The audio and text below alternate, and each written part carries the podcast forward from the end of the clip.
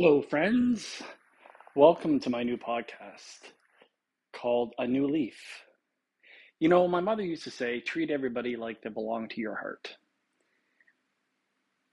The idea of my podcast came about basically because of how my life has gone. And when I say a new leaf, I mean turning over a new leaf, starting over, new beginnings, new adventures, healing from pains, from trauma. So I want to give you an idea of things that I've been through and how I'm getting to a point that I feel like I've turned over a new leaf. I think we're always striving to turn over a new leaf. I think it's something that we should be doing on a daily basis. Growing, self-growth, self-worth, self-love. Those are all important, whether we're a single person, whether we're in a partnership with somebody, relationships, with our children, with a spouse, romantic partners, with friends. I think it's important that we all grow, both as individuals, but also as a couple if you're in a relationship. And couples don't grow unless you're both growing individually. You need that time to explore oneself, to grow, to find out what you like in life, what you don't like in life, what your dreams are, what you're striving for, what your goals are individually. And then from there, you can take it as a couple and take those dreams, dream together, and then live them out. But for me, well, I'm on a journey now where I'm repairing myself. I'm repairing my life. I've had many things happen to me in my life. Right now, I'm at a point where I've had legal problems, and I'm doing my best to overcome them. I've made many mistakes in my life. I've also been accused of things that I haven't done, but because of my past behaviors, I'm automatically judged. I'm automatically thought of as someone that would do wrong. And in many cases, rightfully so. But that does make it harder to turn over a new leaf. I'd like to believe that people in this world are capable of giving second chances, are willing to accept that people change, that want to grow, that want to be better. But also, for those people that aren't believing in you, that aren't giving you that chance, that have given up on you, if they actually took the time to learn your story, here's the thing. Nobody truly knows your story but you. And it's your story. There are lots of people out there, and believe me, I've had it. I've had it both personally, I've had it on Facebook. Social media is a disaster. People will try and tell your story without knowing the facts. They'll go on hearsay, what they believe they've seen, what they've experienced, but they don't know your story. You know your story, and you choose who you want to tell that story to, when you're ready, if you're ready. Again, the problem that we have in life now is that we believe that we know somebody else better than they know themselves. We judge others rather than take a look at ourselves in the mirror and try to grow and try to fix our current situations. We would rather dwell on somebody else's and focus on somebody else, cause them pain, maybe harm, some trauma, so you can avoid your own. Listen, I'm not perfect. I've made so many mistakes in life. I believe in some cases I deserve to be where I'm at. That said, unless you've inflicted physical harm on somebody, unless you've done something drastic, and even then, I do believe people deserve at least some sort of forgiveness. I think we need to have bigger hearts. We have to have loving hearts. For me, listen, truthfully, I've just not been a very honest person. I've never liked who I was. I've looked in the mirror since I was a child and not liked me. I didn't like my name. When I was a toddler, I always wanted to be called Jim because I hated my name so much. My middle name I loathed, and it was really only for one reason, because my little brother and my older brother both had middle names, and they were both named after family members. I'm the only one that was never named after anybody. I felt like I didn't belong. And it hurt growing up. I wondered why I wasn't named after anybody in my family. My little brother's middle name was named after my mother's uncle. She loved him dearly. And I knew him and my great aunt for some time. Well, sorry, until I think I was about, I want to say 10 or 11 before they both passed. My older brother, his middle name is named after my father. So I always kind of thought of myself as a bit of an outsider. My parents were very strict people, in a sense, when it came to discipline. Don't get me wrong, my parents loved us. We didn't want for anything. We were not a rich family, but my parents did everything they could to provide for us. My dad worked extremely hard, and so did my mother when she worked. When we were younger, mom didn't work all the time. When we were more full-time in school is when mom started working full-time, and she had a good career. But they both worked very hard. And at Christmas time, we were spoiled rotten. We always had great food on the table. Dad would surprise us. I remember one day, my little brother and I, my dad used to work for a company called Seco Safety Shoes. And he would have this mobile truck, and his job was he would drive around to places like General Motors, factories, shops, things like that, and sell safety shoes. Oftentimes, Dad would park the truck in front of our house. We lived in a cul-de-sac. And I remember one day, he surprised my little brother and I. We were outside playing. And he called us over to his truck, and he told us to open up the back of the truck. And when we opened it up, there were two brand new BMX bikes there. It was just, I can't even tell you. We weren't expecting it. It was just one of those things where we were just overjoyed. We were in awe. And of course we were excited. And, you know, to see my dad's face and to see how happy he was because of the excitement that we had on our face. He was so proud. And I remember thinking, wow, my dad loves me. I remember thinking my dad will do anything to make us happy. And again, we weren't spoiled, but he always made sure that we had, you know, what others had for the most part, that we, you know, that we didn't want for anything. Like I said, you know, the only time we traveled outside of Canada was, you know, to the States when I had track meets. I used to run. And that was really the only time we traveled outside of Canada. We never did famous, you know, vacations as far as Florida and things like that. But we would go to a friend's cottage every summer. Mom and Dad used to love taking us to the Jays games when it was at Exhibition Stadium. So, you know, but at the same time, you know, you didn't talk back to Mom. There was the wooden spoon, there was the belt, there were backhands, you know. Dad was very passive. My dad used to be an ex-professional wrestler. He used to play for the Toronto Maple Leafs Farm Club at the time when he was younger. He raced stock cars. He was on the provincial and I believe Canadian fastball team as a pitcher. My dad was a very good athlete. He was a very good bowler, very good golfer, many golf trophies. And he was very quiet though. But the one thing he didn't do was he didn't disrespect my mother. My dad was very old fashioned that way.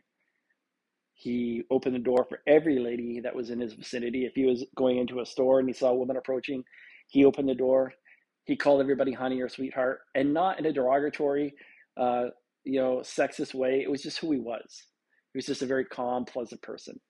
And for him, that was a term of endearment or respect. Wasn't trying to hit on anybody or make anybody feel uncomfortable. He adored my mom until her last breath. But, you know, for me, life wasn't always easy. And just like anybody else, and I'm not making excuses. Right now, I have not seen I have a son, he's 18. And I have two girls who are 16 and 14, and I haven't seen them or talked to them in 3 years. Not by choice. My ex-wife and her family have excluded me from their lives, have told them that I don't love them, that I don't want to be with them. I've made mistakes. Nothing with regards to my children. I've never treated them poorly. I've loved them since the day they were born. I have pictures all over my phone and I look at them every day. I've written them letters and sent them to them. Recently, I had these blankets made up for each of them, and it was a collage of pictures, and some pictures with them and I on it, and some of them as they grew up. And in one of the photos, I wrote a poem for each of them, and I had that put on one of the pictures. And I sent those to them with handwritten letters. I've heard nothing back.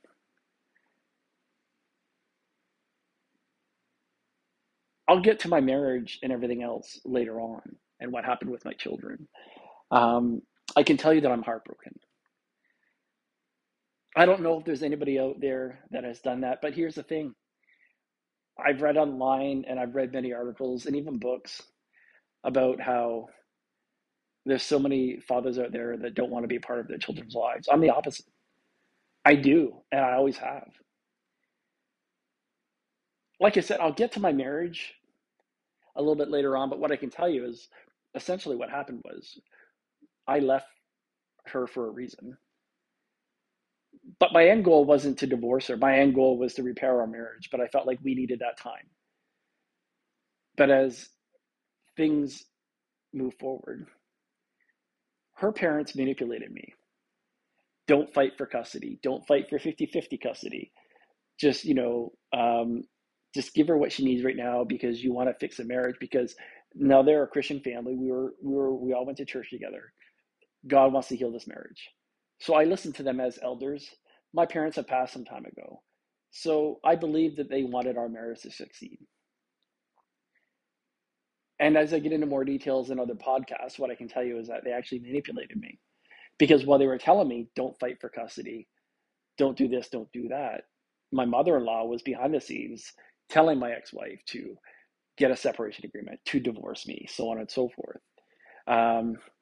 I can tell you I took nothing. When I left, I took the clothes on my back and that's it. Because I didn't want to disrupt the children's lives or her life. And my end goal was to go back. I was gone 24 hours and she had drained our bank account. She had changed the lock on our doors.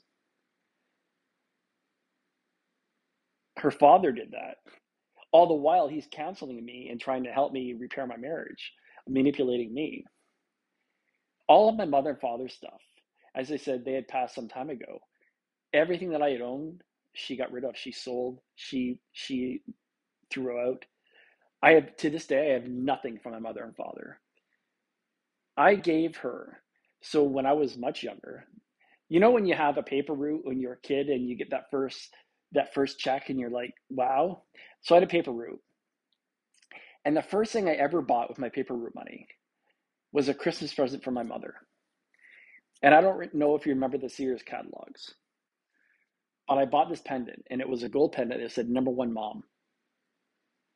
And I bought that for her. And I gave that to my mother, and I was so proud.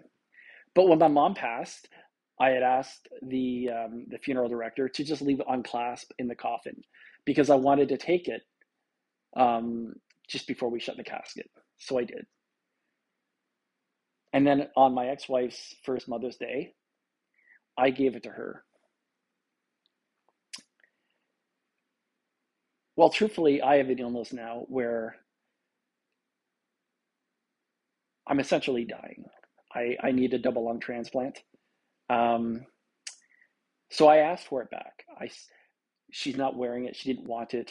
It's not part of her life anymore. So I just said, I would like it because I would like to be buried with it. I also gave my middle child, my first daughter, a cross of my dad's cross. And they weren't talking with me, and I wasn't trying to be vindictive. I just felt like my mom and dad were my family now, and my children have abandoned me. So I asked for that back because I felt like I wanted to be buried with them both when I do go. And it turned out that my ex-wife had sold them both. Anything to be vindictive. Again, I'm not a perfect person, but all of my personal belongings, she sold. Marital items. Within the first 2 weeks I was gone, she sold our dining room table. Just unbelievable. I never fought her on anything. I never took her to court. I didn't want to cause drama or legal issues. And again, I'll get into more details on another podcast. But back to my life. When I was growing up, you go through, as a child, you go through bullies and things like that, like we all do. I wasn't somebody that, I'm not a very, even to this day, I mean, I put on weight, but I'm not a very tall person. I'm not a very big person. I wouldn't even consider myself to be a very strong person. I'm not a tough guy. So when I was growing up, I was abused. And it happened every Friday night. And it was heartbreaking. My mom and dad would go bowling every Friday night. And my older brother would babysit myself and my little brother. And my little brother would often stay in my bed with me instead of going to his room. And once he fell asleep, my older brother would wake me up and he would make me go down and cook for him and his friends and serve them. And then things progressed from there. He would invite friends over, girlfriends, guy friends. And I'm not going to get into details, but I can tell you that for 6 years, it was not very easy for me. I was forced to do things. I was forced to receive things. And it was really hard because he was my idol. And unfortunately, that wasn't the last time. After 6 years, I finally stood up with him. I stood up to him, and he stopped talking with me. Now, I never told my parents. I never told anybody except my track coach, who was one of my best friends at the time. And I told him I didn't want anybody to know. But because I was going through that, I was withdrawn. I was secluded. I was an introvert. I didn't trust anybody. When I went to school, I made friends, but I didn't have a best friend. I played a lot of sports. I was good at sports. I was a really good runner. I was known as the runner. Even to this day, when people, see me from high school, or from elementary school, that's what they call me. They didn't know me for who I was. And that's because I didn't let people in because I didn't trust anybody. I was in so much pain. I had so much trauma, but I tried to hide it. But when I was much older, I was 21. I took a chance and my brother asked me to repair a relationship. I moved to Ottawa, stayed with him for a bit, and it got worse. He was into drugs and smoking and drinking and not really paying bills, and I was paying the bills, and I just said, this isn't for me. And my last night, I knew I was gonna go home, and he didn't know I was leaving. But the week before, he busted into my room with a male friend of his, and they were buck naked, and they tried to get me. And I kicked them both, in the sack, and the next day is when I went home. And that's when I told my parents what was happening for 6 years. And I can tell you that my mom believed me right away. My dad didn't. But my dad slowly came around when legal things were popping up because it turned out my older brother was forging my dad's signature on things, and he was getting calls from lawyers and everything else. And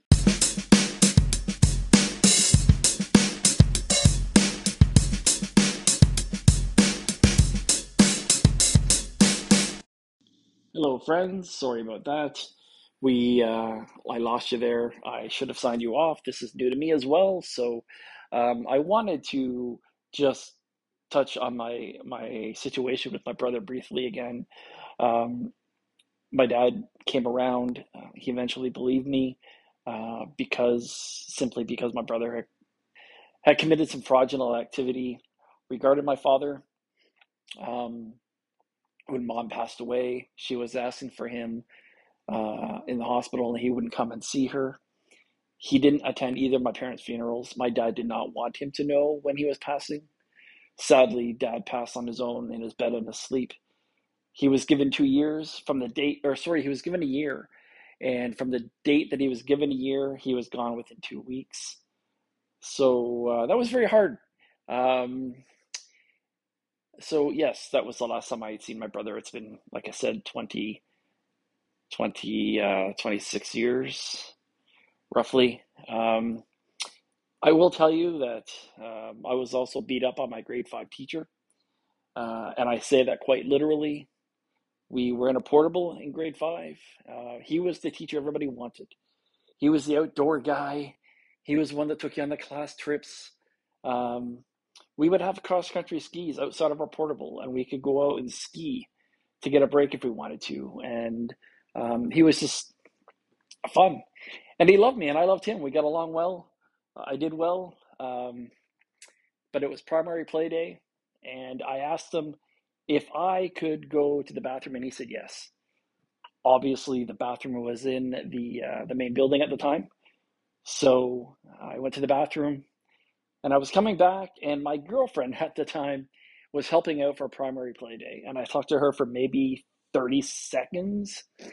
And then from there, I went and I sat back inside the portable at my desk, and I sat in the front row. And I had my hands kind of flat on my desk, and my teacher came up, and he had said, "Where were you?" And I said, "I was in the bathroom." And he said, "No, you weren't." He said, "You don't ask?" And I said, "Of course I asked." You said, "Yes." And he said, "No, I didn't." And then one of the students said that he had, and he yelled at that student.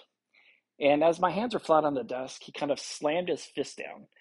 And he hit my middle finger, the knuckle of my middle finger on my right hand. And he broke it. So I got up and I started walking towards the door. Now, I was a child. I was grade 5. I was a kid. And I just said, "I'm going to sue you." And as soon as I said that, he grabbed me from the collar of my shirt, the back of my shirt. And he threw me against the chalkboard. And he started whipping my head off the chalkboard. And it split open. The rail of the chalkboard was bruising my back. And I fell to the ground. And I was literally crawling to the portable door. And the school bully actually sat beside me in class. His name was Steven, and I won't give any last names, but he literally picked me up and he carried me to to the main office. And I remember the secretary saying, "What happened here?" And Steven said, "Mr. So-and-so just beat him up." And then it was just chaos from there. So those are some of the traumatic things that I experienced when I was a child. Now, here's what I can tell you. I think when I grew up, I kind of had a problem with authority. Not in a sense that I was lippy, not in a sense that I was cocky, not in a sense that I mouthed off to people. I just didn't trust them. I wanted to be my own boss. I didn't believe people when they were genuine. It's pretty hard when those that are really close to you, I mean, your grade 5 teacher you're supposed to believe in and they protect you. My older brother was my hero, so on and so forth. I'm sure you know what it's like when you're living your life and you just don't genuinely trust people. Because you don't know if they're going to do you harm or not. Now, during this time, I was in the middle of my abuse with my brother. I get beat up by my grade 5 teacher. My older brother was significantly older than me. I should put that out there. It was my brother and his friends, by the way. And so as I'm growing up, when I'm in school, anytime a teacher would raise a voice, I felt very uneasy, sick to my stomach. But I tried to hide it. And again, I didn't get in trouble with teachers. I didn't lip off. I didn't, I wasn't a bad student. I wasn't like that. I had this anxiety inside of me and this fear, and I didn't let myself get close to people. As I grew up, it kind of stuck with me. My little brother and I, when we were younger, we were close. When we were teenagers, we weren't. When we got older, we were again. Truthfully, he wasn't a very good uncle to my kids. He would promise them things and he wouldn't follow through when I was married. My son, I think, felt the worst of it. He promised things to my son. He was going to pick him up. He was going to come to his birthday party. He was going to do things. And he would never follow through. One instance, I don't remember what birthday it was for my son, but my brother was supposed to come to the party and he didn't show up. And then he promised my son that he was going to bring him a gift. He said, "Oh, we'll go out, we'll go shopping, we'll get anything you want." And 3 times he canceled on him, and he didn't even cancel. I had to call him, and he said, "Oh, I forgot," or something come up. And my son was just so disappointed, to the point that I went out and I bought a gift, and I said it was from your uncle. But he didn't come to birthday parties. He didn't spend time with my children. The only time he saw my children was when I would go there. There was a period when I was living with him after my divorce and stuff. And even then, he didn't spend time with them. He would spend all of his time in front of his Xbox with his headphones on. And he would get mad at me, saying that they don't talk to him, or, that they don't have any use for him. And I'd say, but you sit there the whole time with your headphones on, talking to people on Xbox. You don't ask to do anything with them. You don't offer to do things with them or spend time with them. They don't feel you have any interest in them. And he would always turn it around on them. And that was very hard, because I wanted him. He was my only family. My parents had been gone. My mom's been gone now for 21 years. Dad's been gone for 17. He was my only family, and I wanted him to be close with them, but he didn't put in that effort. Don't get me wrong. There were times when he used, he would buy meals when he were there for them sometimes, and he let them stay at the house. But even at that, he didn't spend time with them, though. They were in the house and they were in separate rooms there with me, or doing their own thing. And he never went anywhere with them. He didn't do anything with them. And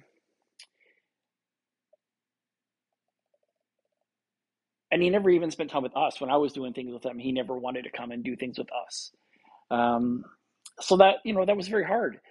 So, but he played on my sports teams. Now, again, I was very involved in the church. I ran the Christian baseball league. My brother played on my team. He wasn't a Christian, my little brother, but he played on our team. And I got him into the basketball league, and I got him into the ball hockey league. So he played in all my teams. And he befriended some of my friends. And I would say there was at least two people that he's very close to that he met because of me. But unfortunately, there were times when we were all together and he would mock me in front of them, and he would say things about me in front of them, and make fun of me in front of them. And it was very hard for me. Now, at the time, I led a bit more of a moral life. I don't judge people, but, one of them, had cheated on his wife on his bachelor party. And my brother went. I didn't go. But his wife was the sister of one of my good friends who was in my wedding party. Another guy, he lived with me and my wife for a while. I gave him a place to stay because he needed a place to stay. And I helped him try and get jobs. But those two became closer to my brother than they did me, because there were certain things that they were doing that I wasn't wanting to be involved in. But also because my brother was very much of a showman. He would pay for everything all the time. He would if they went out, my brother was about having a good time all the time. because he was a bachelor. He's still a bachelor. He's got no kids. He's never been married. And it was hard for me, though, because, you know, he was in university down in the States, and I would send him money, and I drove him back down one time to school. And don't get me wrong, he helped me out after my divorce financially. He gave me a place to stay. But I often think that he forgot about the things that I had also done for him. Listen, my brother's helped.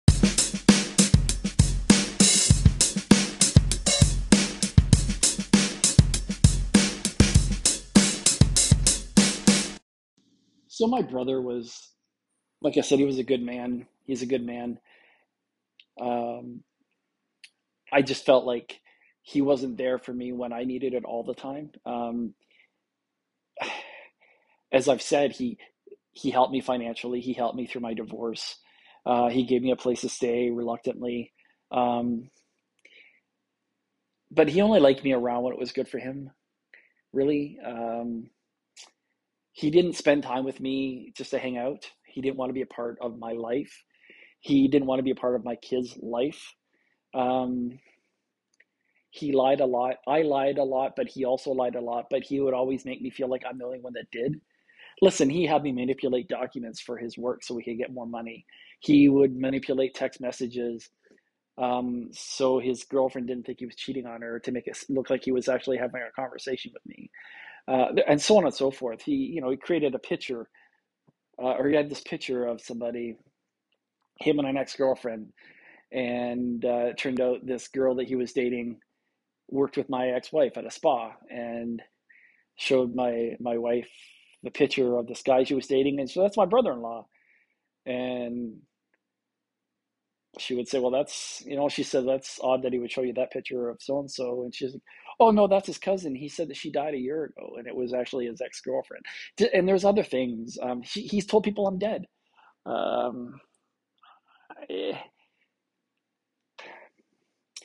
He's been very dishonest as well. And people know it. His friends know it. They've told me, I've talked to them. Some of them I played some sports with, and they like my brother, but they also know that he isn't always very honest. But for whatever reason, he holds everything against me. And when I call him out, he gets very angry, and just all he does is emphasize all the bad things that I've done. He doesn't have to emphasize that. I know all the things that I've done. I've taken from him. I've lied to people. I've lied about myself. I've done some horrible things at work. I mean, I've done some horrible things, and but I've never hurt somebody. I haven't been a very honest person, and I've been striving very hard to change that and be a better person. But for my brother, like I said, it was very hard, because he's my only family, and I wanted to be close with him. The only time he ever called me, the last four conversations I had with my brother, or the last time I seen him, the last four times I saw him, was simply because he wanted something. He's never called me to say, do you want to just hang out or do something? All four times was to look after his dog. If he's going to go away or do something, and his dog walker or somebody can't watch his dog, he'll call me, and he'll be all buddy, what's up? How you doing? What are you up to? Things like that. And then it will be the sob story of, oh, well, I'm stressed out because I might not be able to go away because I can't get anybody to watch Georgia. And he'll wait for me to either volunteer, or he'll simply just ask me, do you think you could do it for me? It would really help out. And of course I'll do it. And then I'll take care of her, and then he'll come home, and then I won't talk to him again for, I don't know how long. I haven't seen my brother now for 2 years, 3 years, maybe. I tried to reach out to him before Christmas. I tried to converse with him, tell him about my illness, how bad it is, that I don't have a lot of time, depending on if I have the double lung transplant. And I'm sorry, it's hard for me to talk sometimes because of my breathing. He wanted no part of it. My brother lives 7 minutes from me. Listen, I've caused some of my own issues. What I'm saying is that the moral of my story is, and the rest of these podcasts are going to emphasize this, is that you can change. You can love your, I've learned to love myself. I've accepted that I'm a good person, that what my brother did to me years ago, what my teacher did to me years ago, wasn't symbolic of who I was. It didn't define me, but I let it define me. I'm 47 now. I've waited a long time. I'm hoping that anybody that I can reach, that you take the time to own your story, that you take the time to love yourself so you can learn to love others, learn to receive love, and have healthy, genuine relationships. Because for me, I don't have that. I just have me. I don't have friends because I pushed them all away. I don't have my children because of things that my ex-wife and her family have done, and I participated in some of that. I'm saying love yourself. I'm saying be there for those that need you. But for those that want to be a part of your life, let them in. But if you haven't owned your story, it's time to own it now. You don't have to tell it to anybody, but as long as you've owned it. But I can tell you this, when you do own it and you do talk about it, it is cathartic. It is healing. I can tell you from experience that it's therapeutic to talk about it. I want to thank you for listening. I hope we can do this on a more consistent basis.